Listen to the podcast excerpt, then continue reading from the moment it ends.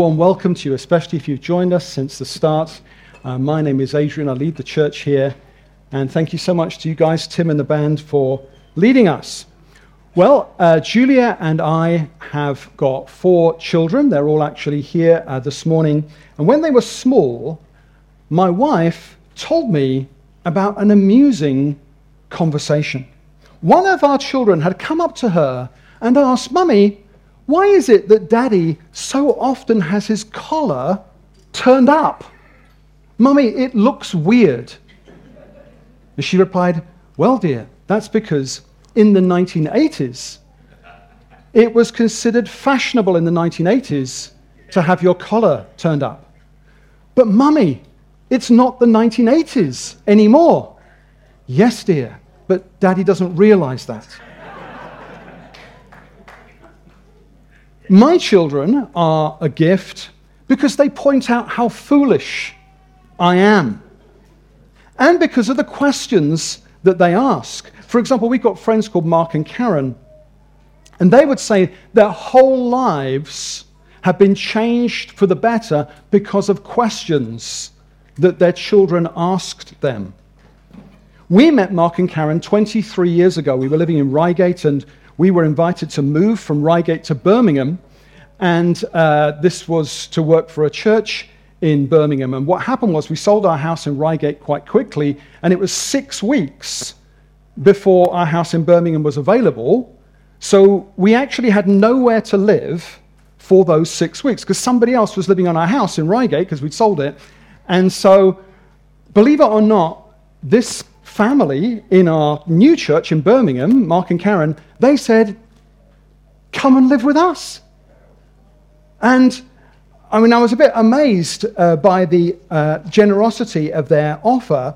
I said, Great, uh, just so you know, we have got a daughter. She's one and a half, she's called Esther. And just so you know, my wife is 32 weeks pregnant with our second child. They said, No problem, come and live with us. We've got a whole floor of our house that we're not using. And so this was their house. Uh, well, this actually isn't exactly. This is two doors down because uh, I thought, well, you know, maybe I should change the names and show you a different house just because, you know, I don't know if any burglars watch YouTube. But anyway, this is very similar. But it, trust me, the house looked really, really, really like this. This is two doors down. Okay. So I say to Mark, look, what do you do? He said, well, I, I buy businesses and I kind of uh, do them up and then I kind of sell them on. I said, oh, well, where do you do that? He said, I do it in Italy, Spain, France, and Croatia. I said, um, do you, uh, how, how long have you and Karen been Christians? He said, 18 months. I said, That's interesting. What happened 18 months ago? And Mark said, Well, Karen and I had traveled the world. We'd had this amazing life. But our kids started asking us questions that we couldn't answer. I said, Like what? Well, he said, My son asked me, Daddy, how come there's something rather than nothing? What do you mean, son? Well, Daddy, the chair's there because somebody made the chair. Daddy, the clock's there because somebody made the clock. Daddy, the universe is there. How come, Daddy? How come the universe is there? Mark replies, uh, I don't know. I, I guess the universe just happened. Pause. What do you mean, Daddy? You mean the universe came into existence all by itself for absolutely no reason at all? Well, yeah, says Mark. I guess that's what I mean. Pause.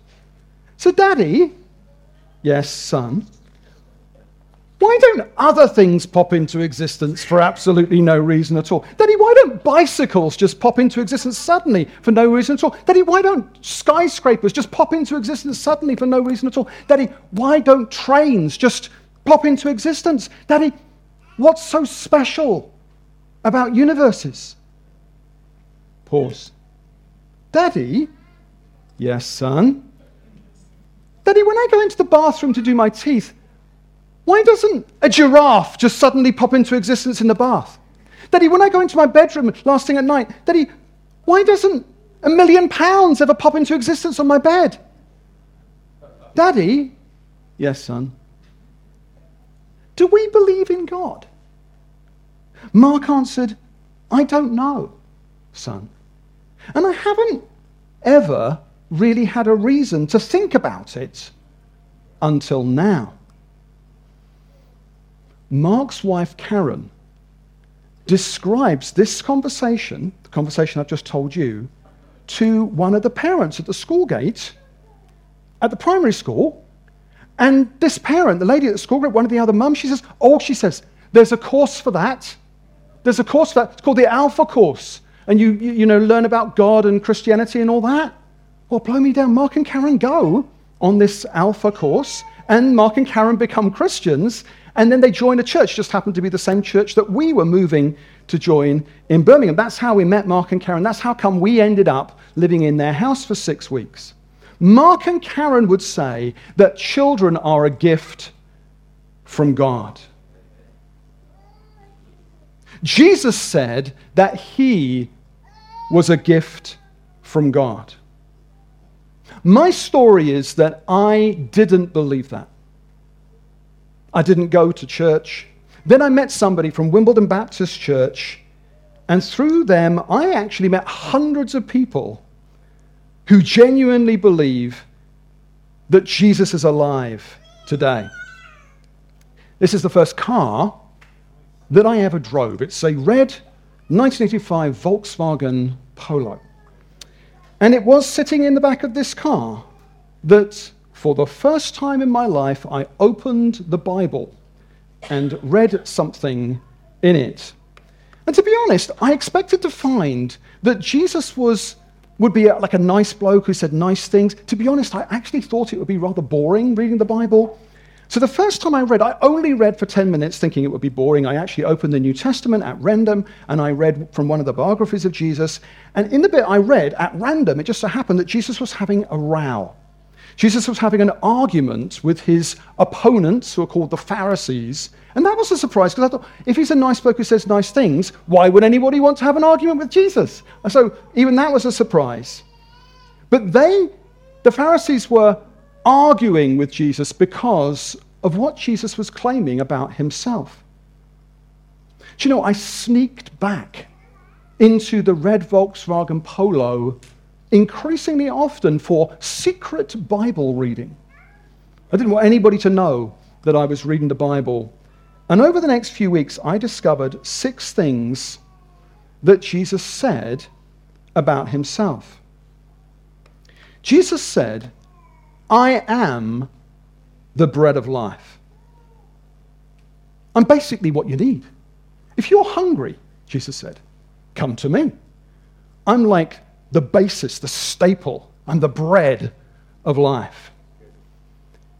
He said, I am the light of the world.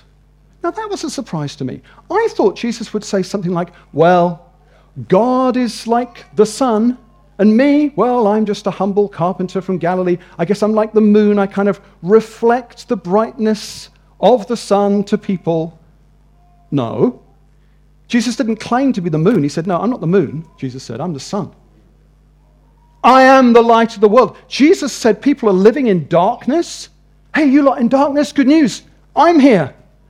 I am the light of the world. Jesus said, I am the door. That was another surprise. I thought Jesus would say, Well, you know, there are many ways, there are many paths. I guess I'm like a door.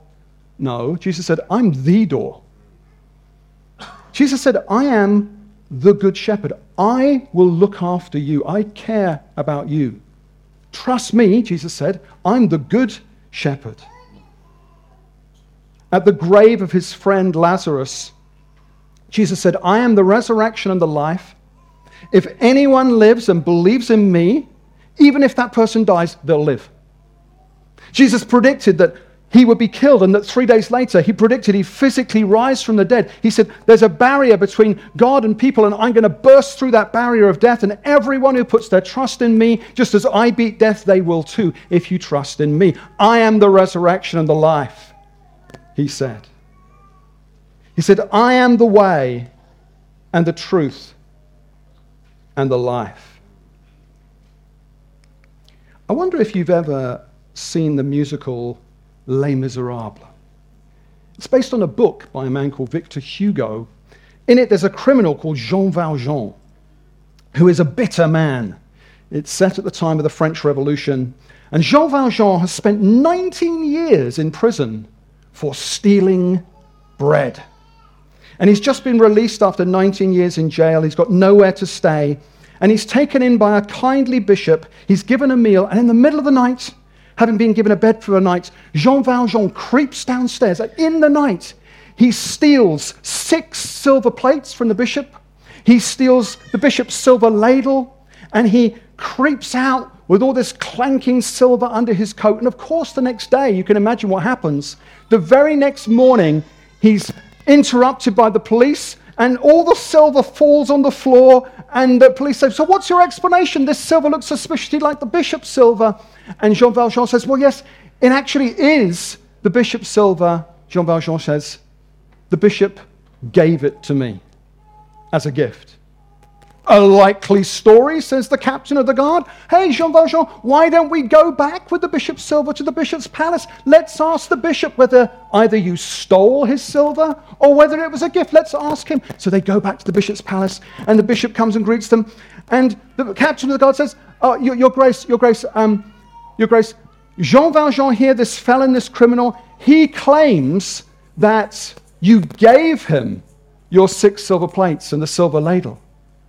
And the bishop says, Yes, that's right. The bishop says, But Jean Valjean, I not only gave you my silver plates and my silver ladle, but Jean Valjean, I wanted you to have the candlesticks as well. Did you forget them? Did you forget the candlesticks? He says. And then the bishop looks at the captain of the guard, who's incredibly embarrassed, and says, Officer, is there a problem here? And the officer of the guard is so embarrassed. He says, Well, I guess not. and so the police kind of go off looking a bit crestfallen and embarrassed. And then there's this amazing scene as Jean Valjean is there, trembling before the bishop.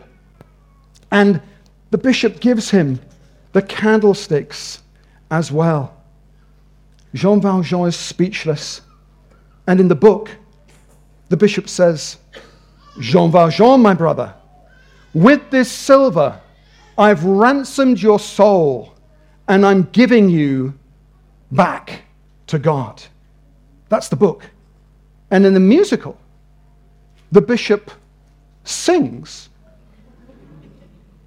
But remember this, my brother. See in this some higher plan. You must use this precious silver to become an honest man. By the witness of the martyrs, by the passion and the blood, God has raised you out of darkness. Your soul's been saved by God. You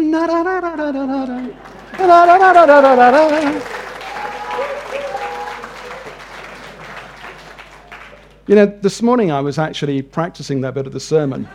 And my wife was in, upstairs. She said, Are you going to sing in this morning's sermon? I said, Well, yeah, I think, I think I am, yeah. But the point is, as he says, have the candlesticks as well. That's the moment when Jean Valjean's life is transformed. Have the candlesticks as well.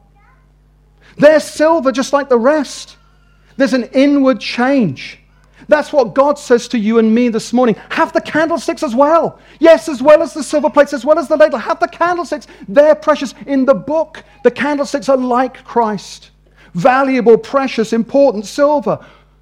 It's that gift, the gift of the candlesticks, that transforms Jean Valjean and he becomes a different person.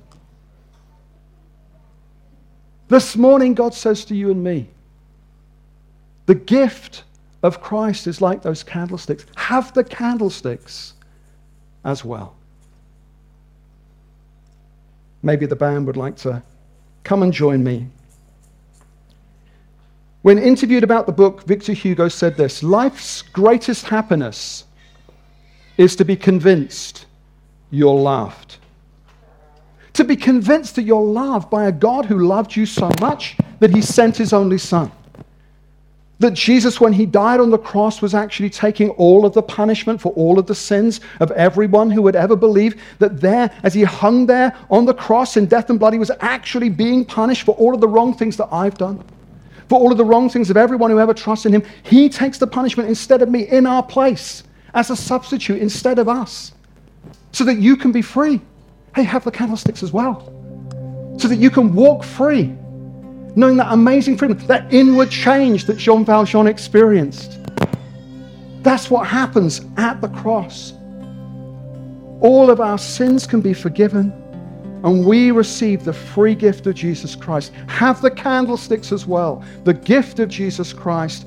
This is the gift of Jesus Christ that this morning we commend to our children. This is the gift that we give them as we give thanks for them. Hey, don't click off just yet. I just wanted to thank you so much for watching this message. My name is Josh. I'm part of the team here at The Beacon. And if this video has impacted you in any way, why not share it with a friend? You know, we exist to help people know God, find freedom, discover their purpose, and make a difference. If you go down to the description below, you will find our attachments with all the information that you need. If you'd like to give to support us to the work that we do, that is the place where you can do that. That's it from me. Have a great day.